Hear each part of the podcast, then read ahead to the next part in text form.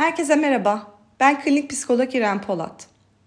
Bugün sizlere pandemi döneminde yani koronavirüs döneminde çocuklarla nasıl iletişim kurabiliriz? Bu süreçte nelere dikkat etmemiz gerekiyor? Bunlardan bahsetmeye gayret ediyor olacağım. Önce bizler yetişkinler olarak kendi regülasyonumuzu yani kendi duygu durumumuzu olabildiğince düzenleyebiliyor olmak durumunda kalıyoruz bu süreçte. Bu çok kolay değil. Ama yapılabilecek belli temel etkinlikler var. Alabileceğimiz destekler var. Bununla ilgili detaylı bir yayın yapacağım sonraki paylaşımlarımda. Bugün çocuklara odaklanmak istiyorum. Ama ana hatlarıyla ebeveyne iyi gelen, yetişkine iyi gelen şey neyse buna odaklanıyor olmak çok çok kıymetli. Zira e, oksijen maskesini önce ebeveynin kendine takıyor olması, ardından çocuğuna bakım veriyor olması çok çok önemli. E, çocuklar sünger gibi her şeyi çekiyorlar. Dolayısıyla eğer ebeveyn regüle olmazsa, eğer ebeveyn e, duygu durumunda dengeli olmazsa, kendi sinir sistemini dengeli bir hale getiremezse çocuğun da bunu yapabiliyor olması çok mümkün olmuyor.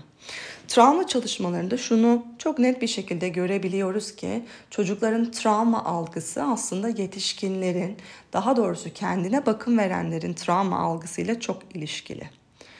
Dolayısıyla ebeveynin kendine bakım ver, veriyor olma halini çok önemsiyorum. Bu süreçte elbette her birimiz e, haberleri takip etmek istiyoruz.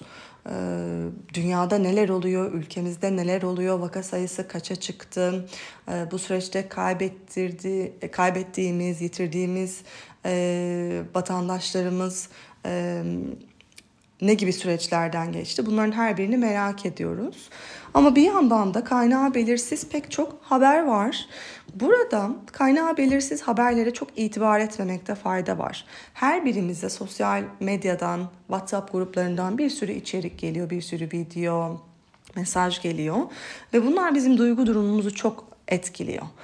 Ee, tabii ki merak ediyoruz olup bitenleri ama belki bir e, kendimizi korumak, ailemizi korumak adına bir e, belli bir zaman dilimi, haberlere bakmak için belli bir zaman dilimi belirleyebiliriz kendimize. Kendi kendimize pozitif sınırlar koyabiliriz ee, ki çok hırpalanmayalım bu süreçte.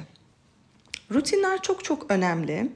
Belli bir zaman diliminde yemek, belli bir zaman diliminde oynamak, çalışmak, uyumak e, önemli oluyor özellikle zorlayıcı zamanlarda. E, çocuklar için rutin her zaman çok kıymetli. Ama özellikle böylesi zorlayıcı dönemlerde e, planını bilirse çocuk veya hangi aktiviteden, hangi eyleminden sonra neyin geleceğini öngörebilirse öngörülemeyen bir dünyada kontrol hissi ne sahip olmuş olur. E, dolayısıyla olabildiğince rutinlere sadık kalıyor olmak çok mühim. Bu süreci çocuklara nasıl anlatmak gerekiyor? Şimdi gelişmeleri çocuklardan gizlemeye gerek yok. Hiçbir şey yaşanmıyormuş gibi davranmaya hiç hiç gerek yok. Çocuklar zaten içinden geçtikleri durumları bir şekilde hissediyorlar. Yani evde haberler açık, ebeveynin davranışlarını, mimiklerinde, jestlerinde bir şeylerin sıra dışı olduğunu çocuklar fark ediyor. Bu süreçte çocuğun gelişimsel dönemine göre açıklamalarda bulunmak önemli. Ee, daha küçük yaştaki bir çocuğa daha böyle oyunbaz, oyuncu yöntemlerle bunu anlatabiliriz. Çocuk e, büyüdükçe, çocuğun yaşı büyüdükçe e, çocuğun sorduğu sorulara e, göre yanıt veriyor olmayı o ben çok önemsiyorum. Küçük yaşlarda şöyle açıklamada bulunabiliriz. Virüsler gözle görmediğimiz böyle minik mikrop gibi şeylerdir. Bu virüs de adı korona yakın zamanda ülkemize geldi. Çok e, seyahat etmeyi seven bir virüs. Böyle dokunarak, su damlacıklarıyla e, diğer insanlara bulaşabiliyor. E, bu virüsün diğer insanlara bulaştığını, diğer insanları ziyaret ettiğini anlamak için böyle belli temel özellikler var. Eğer bir insanın ateşi yükseliyorsa, yoğun öksürüyorsa, nefes almada zorluk e, yaşıyorsa e, bunu düşünebiliriz. Acaba virüs onu ziyaret ediyor mu diye düşünebiliriz. Ama bunu anlatırken de şunun altını muhakkak çizmek gerekiyor. Her öksürmek, her nefes almada zorlanmak, her ateş yükselmesi de ille korona olduk anlamını taşımaz. Bunu özellikle küçük yaş grubundaki çocuklara muhakkak anlatmak gerekiyor. Bunu bir grip gibi düşünebilirsin. Ee, diye böyle bir açıklama, girizgahta bulunmakta fayda var. Açıklama yaparken de e, aslında ebeveynin böyle bir terzi gibi olması ve çocuğun da üstüne onun onun e, ruhsal yapısına uygun bir şekilde açıklamalarda bulunabiliyor olmasını çok önemsiyorum ben. Her ebeveyn çocuğunu e, iyi tanır eğer orada e, ruhsal yapıda bir sıkıntı yoksa. Bazı çocukların yapısı ee, çok detaylı bilgiyi kaldırabilecek bir yerde değildir. Bazı çocuklar daha hassastır. Bazı çocuklar çok meraklıdır, çok detaya vakıf olmak ister. Böylece kendilerini iyi hissederler, güvende hissederler. Dolayısıyla ebeveynin çocuğunun e, ruhsal yapısını gözeterek e, onun süreçlerine uygun bir şekilde açıklama yapmasını ben çok öneriyorum. Tabii bu açıklamaları yaparken de ebeveynin duygu durumu, e, bu sürece nasıl yaklaştığı da e, çocuk için önemli olacak. Bu açıklamaları yaptıktan sonra da e, anlatmak önemli ama bir yandan da güvende olduğumuzu aktarıyor olmak da çok kıymetli. E, tabii ki eğer güvendelerse. E, alınan önlemleri anlatabilir ebeveynler işte şunları yapıyoruz, doktorlar var, hastaneler açık, böyle planlar var gibi süreçleri anlatmak önemli. Bir de ailenin ve çocuğun bu süreçte yapabileceklerinin muhakkak altını çizmek gerekiyor. çocuk süreç içerisinde kendi kontrolünde olan şeyleri de duyduğunda kendini daha kontrolde, daha e, başa çıkabilecek şekilde hissedebiliyor. Ne yapabilir çocuklar? Ellerini düzenli bir şekilde yıkayabilirler. E, zaten her birini sosyal medyada görüyorsunuzdur. Elleri yıkamayı da oyuncu bir şekilde çocuklara öğretiyor olmak kıymetli. Çocuk hangi şarkıyı seviyorsa o şarkı eşliğinde ellerini yıkayabilir. Ee, İyi ki doğdun şarkısı olabilir, baby şarkı şarkısı olabilir, bir rap şarkısı olabilir. Çocuğun ilgi alanına göre bunu karar verip yönlendirebilirsiniz. Bir süre evde kalacağını çocuğa anlatmak elbette ki çok mühim. Ee, çünkü bu süreçte e, okullara e, ara verildi. Daha doğrusu online eğitim, uzaktan eğitim devam ediyor. Bunu zaten çocuklara anlatmak gerekiyor. Ee, yine çocuğun yüzüne dokunmamasının önemli olduğunu, böylece virüsün ziyaret etme şansının daha düşük olduğunu e, çocuğa anlatabiliriz. E, hapşırdığında, öksürdüğünde ağzını e, dirseğiyle kapatabilir. E, bunlar önemli e, aksiyon planları. Düzenli beslenme, e, düzenli bir şekilde uyumak, belli bir saat aralığında ve süresince uyumak, egzersiz yapmak e, bunlar virüsle mücadele etmek için aktif eylemler. E, bunları çocuklara anlatmanın önemli olduğuna inanıyorum. Yine çocuğun yaş grubuna ve içinde bulunduğu gelişimsel sürece paralel olarak e, pek çok e, video var e, virüsü anlatan. E, böyle virüsü e, komik hale getiren olabilir, hikayeleştiren olabilir, e, metaforik anlamlarla çocuğa bu süreci anlatan olabilir. Hikayeler var, videolar var, animasyonlar var. E, bunlardan da destek alabilir ebeveynler.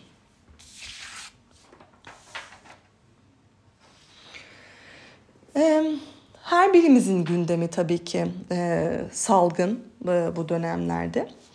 Ee, ama çocukların yanında konuşulan sohbetlere, çocukların yanında izlenen e, videolara, haberlere çok dikkat etmek gerekiyor.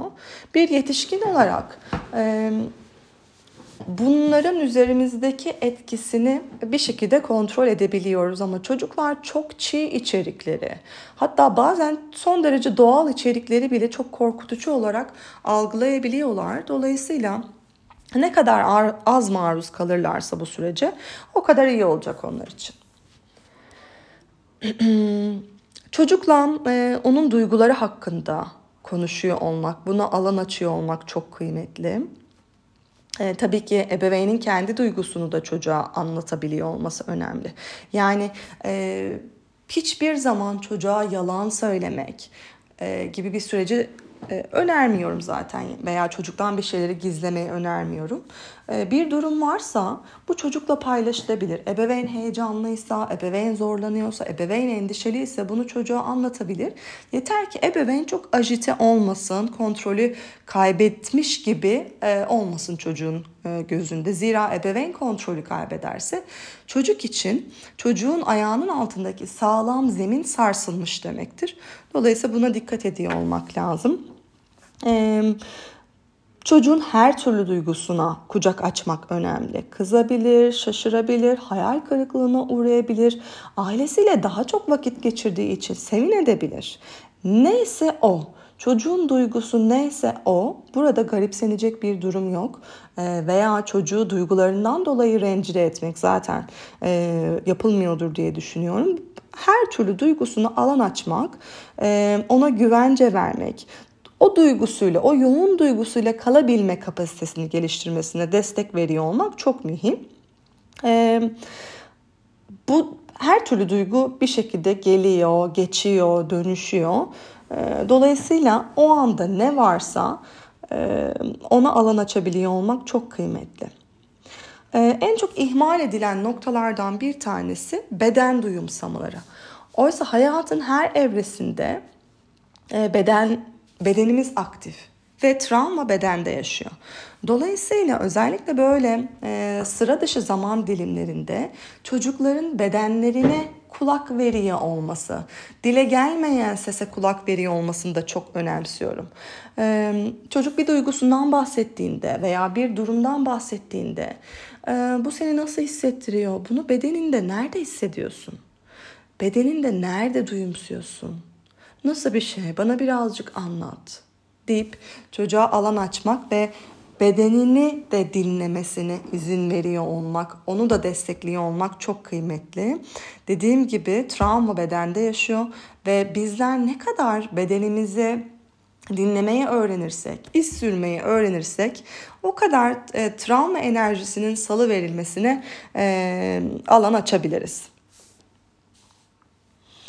Evet.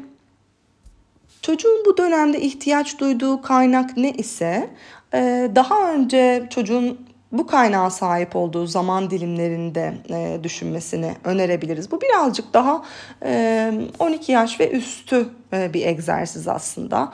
Örnek veriyorum çocuğun bu zaman diliminde cesaret kaynağına ihtiyacı varsa veya baş etme becerisine ihtiyacı varsa, rahatlamaya ihtiyacı varsa daha önce hatırlıyor musun şöyle bir olay yaşamıştın.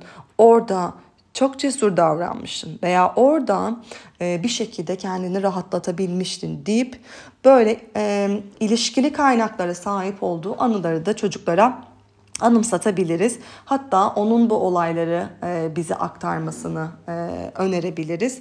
E, daha önce sahip olduğu bir kaynağı anımsamak çocuklara çok iyi geliyor. Bunu daha önce yaptıysam şimdi tekrar yapabilirim gibi bir inanç oluşturabiliyorlar.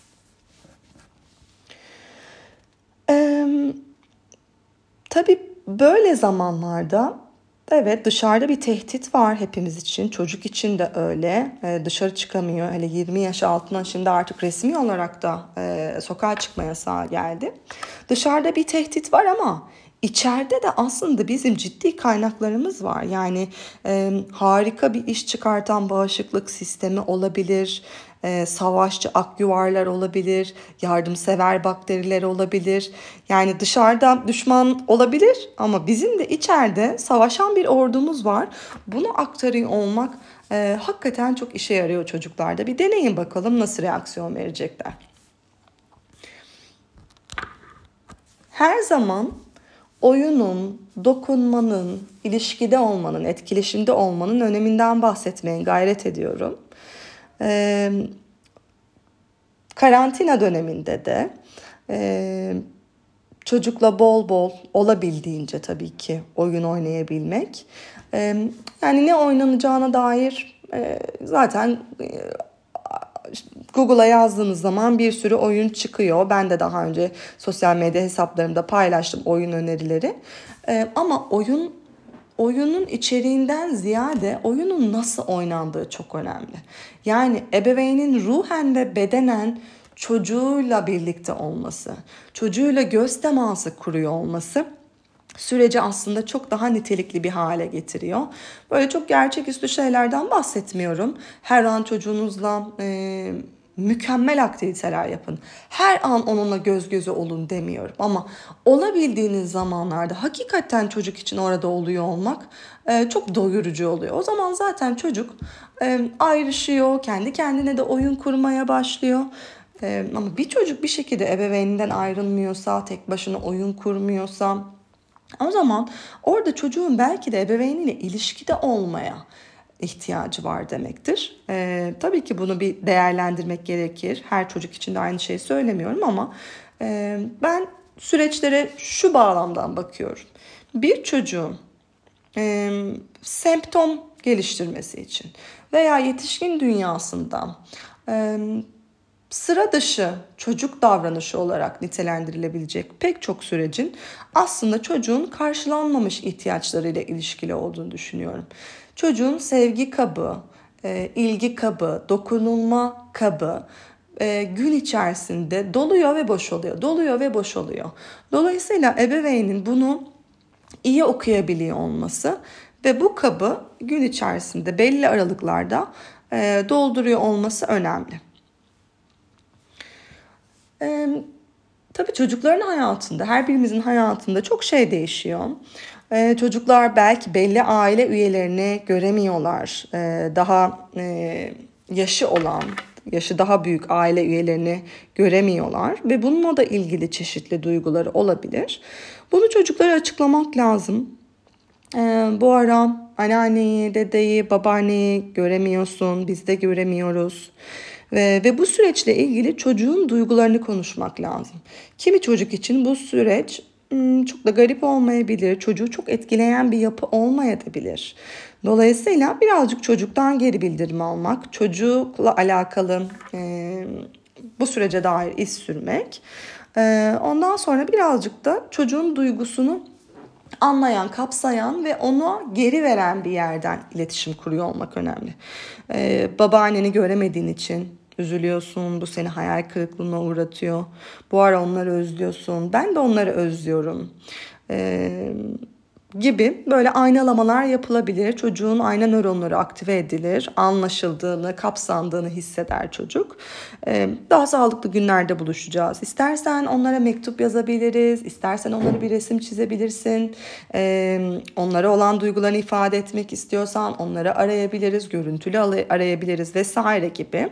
Bu süreci birazcık daha çocuklar için somutlaştıracak, kendilerini ifade etmelerine alan açacak yerler e, oluşturabiliyor olmak çok kıymetli.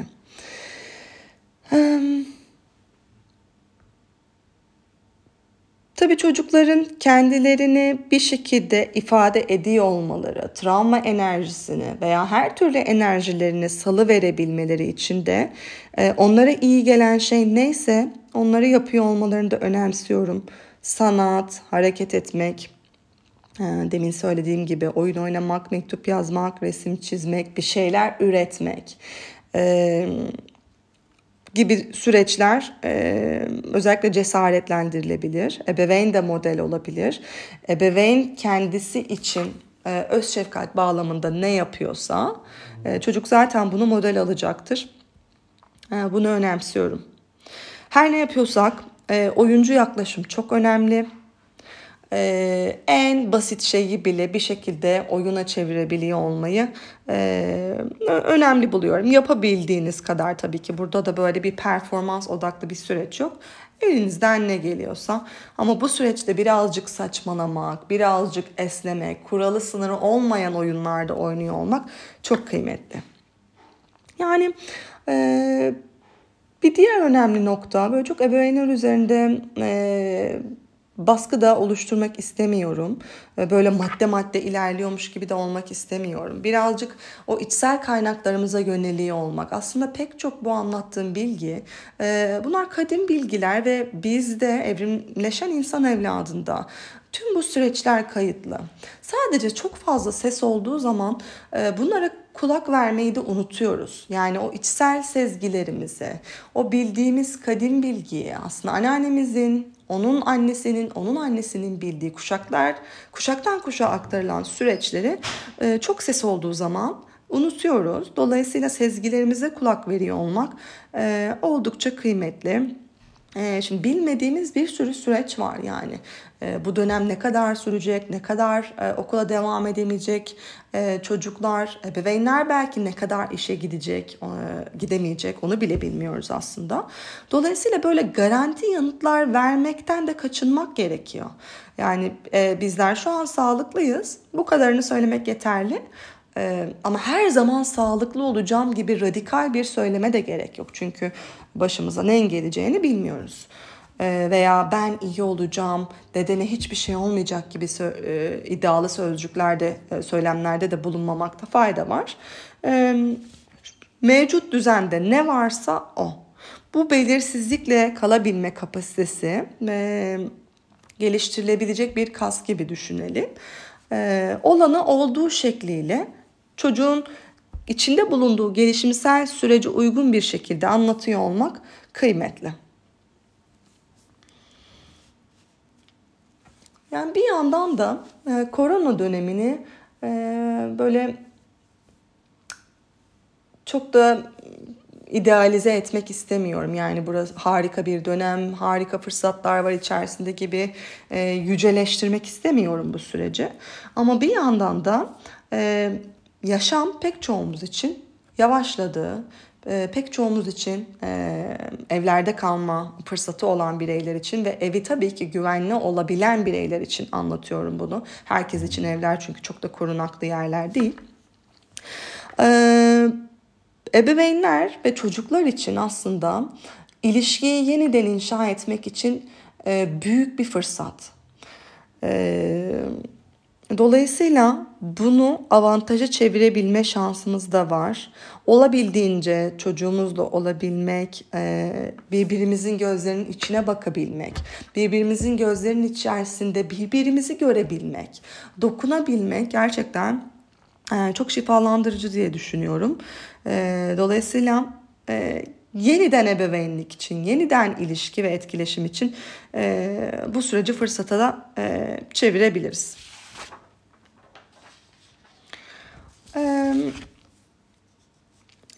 Yine benim kendi gözlemim daha endişeli çocukların bu süreçte nispeten daha sakin olduğunu gözlemliyorum. Dediğim gibi bu benim kendi gözlemim. Herhangi bir bilimsel veriye dayanarak bunu söylemiyorum. Ama oradaki varsayımım da şu. E, normalde de daha endişeli yapıya sahip olan bir çocuk şimdi aslında pek çok kişinin endişeli olduğunu e, görüyor. Dolayısıyla iç gerçeklikle dış gerçeklik aslında belki de ilk defa bu denli bir uyum halinde. O yüzden e, daha hassas çocukların ebeveynleri için e, süreci bu perspektiften de bakabiliyor olmak e, önemli olacaktır. Ee, onun dışında size ekstra ne söyleyebilirim diye düşünüyorum. Hmm, çocuklar doğaları gereği hem çok hassas, kırılganlar ama bir o kadar da dirençliler. Yani insan evladının adaptasyon becerisi, uyum becerisi beni hakikaten e, hala çok şaşırtıyor. E, dolayısıyla her şeye uyum sağlıyoruz. E, yeter ki böyle üstesinden gelemeyeceğimiz süreçler olmasın.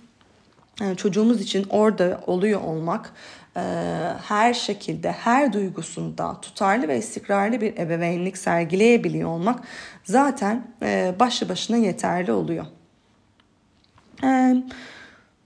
En çok gelen sorulardan biri hmm, ne oynasak, ne yapsak gibi sorular. Dediğim gibi aslında bir sürü içerik var zaten internete girdiğinizde. Ama e, esas önemli olan şey e, dokunmalı oyunlar, dokunmalı aktiviteler. Ne çünkü diğer insanlarla çok dokunma ve temasta bulunma şansı olmuyor çocukların ve ebeveynlerin.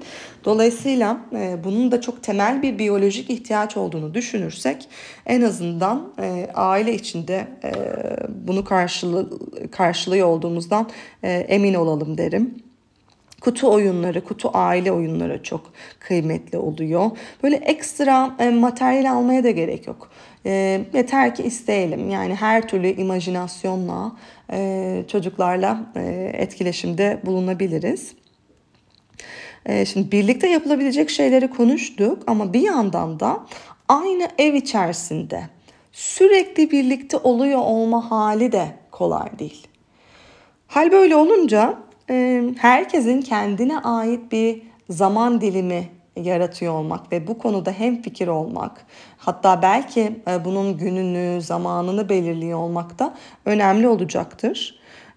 Öyle bir zaman dilimi yaratılır ki o esnada herkes bir şekilde sadece kendisi için bir şeyler yapar bir nefes alır. O da önemli. Bu süreçte e, pek çok ebeveynden duyuyorum. E, ekran kullanımı e, artıyor. E, yani absürt bir dönemden geçiyoruz. Dolayısıyla kurallar, yapı birazcık esneyebilir. Ama ben yine de bir uzman olarak e, ekran sürelerini, uzmanların önerdiği mesela e, Serge Tisserand'ın e, araştırmaları vardır bu konuyla ilgili. E, 3 yaştan önce eğer mümkünse hiçbir şekilde ekrana maruz kalmasın der çocuklar. Ondan sonraki yaş grubundaki çocuklar için işte biraz daha 3 yaş ve sonrası 15-20 dakikalık ekran e, kullanımını öneriyorlar. E, daha ilerleyen etapta e, işte 6 yaş civarı e, 1 saat sonra e, yavaş yavaş artıyor. Onun da araştırmalarına bakabilirsiniz, önerilerine bakabilirsiniz. E, bu sınır konusu önemli bir konu. Ee, esnemeler elbette ki olacaktır ama burada şunu sorgulamak önemli. Şimdi ben normalde yapmayacağım bir şey yaptığımda e, veya çok da ebeveyn olarak onaylamadığım bir durumun içinde kendimi bulduğumda şunu kendime sorabilirim. Acaba bu durum çocuğumun sağlığını, çocuğumun güvenliğini, e, çocuğumun iyilik halini bir şekilde tehdit ediyor mu? Bunu sormam çok mühim. Ee, bu durum hiç olmaması gereken bir şey mi? Yoksa acaba birazcık esneme payım var mı bunda? Ee, buna bakmak kıymetli. Ee, tutarlılık çok önemli. Yani bir aile kuralı koyulur ama o kurala kuralın tam da tersi bir duruma esnendiğinde bu çocuk için de çok tutarlı bir yapı olmuyor ve çok da güven vermiyor. Dolayısıyla oradaki tutarlılığı da bir kontrol ediyor olmak kıymetli. Ee, belki de en önemlisi ben koyduğum çocuğuma koyduğum kuralı e, acaba kendi konforum için veya kendi iyilik halim için mi koyuyorum yoksa gerçekten çocuğumun ihtiyaçlarını karşılamak için mi koyuyorum? Ee, Buna da bakmak lazım. E, sınırları ve yapıyı oluşturmak için e, bu kısım çok önemli. Dediğim gibi absürt bir duruma absürt reaksiyonlar veriyoruz zaten. Normalde olduğundan çok daha fazla etkileşim içerisinde oluyor olabiliriz. Aynı mekanları çok daha fazla paylaşıyor olabiliriz bu süreç içerisinde. Dolayısıyla birazcık esnenebilir ama burada bu demin saydığım maddeleri e, göz önünde bulunduruyor olmayı önemsiyorum. Evet. Son olarak da şunu söyleyeyim. Ee, korona dışında gündemlerde yaratıyor olmak, e, bu konu dışında sohbet e, konuları açmak, e, etkileşimde bulunmak, hobilere yönelmek de çok önemli. Çünkü her ne kadar hepimizin gündeminde bu olsa da onun dışında gündemlerimiz de var ve diğer yatırımlarımıza da yatırım yapıyor olmak, manevi, ruhsal yatırımlarımızı sürdürüyor olmak e, çok besleyici ve dönüştürücü olacaktır bu süreçte diye düşünüyorum. Evet yavaş yavaş burada sonlandıracağım. Yarım saatte olmuş. Biraz e, uzun bir podcast oldu. Umarım buraya kadar bana eşlik edebilmişsinizdir. Evet. Çok teşekkür ediyorum dinleyenler için. Sonraki e, yayınlarda görüşmek dileğiyle. Hoşçakalın.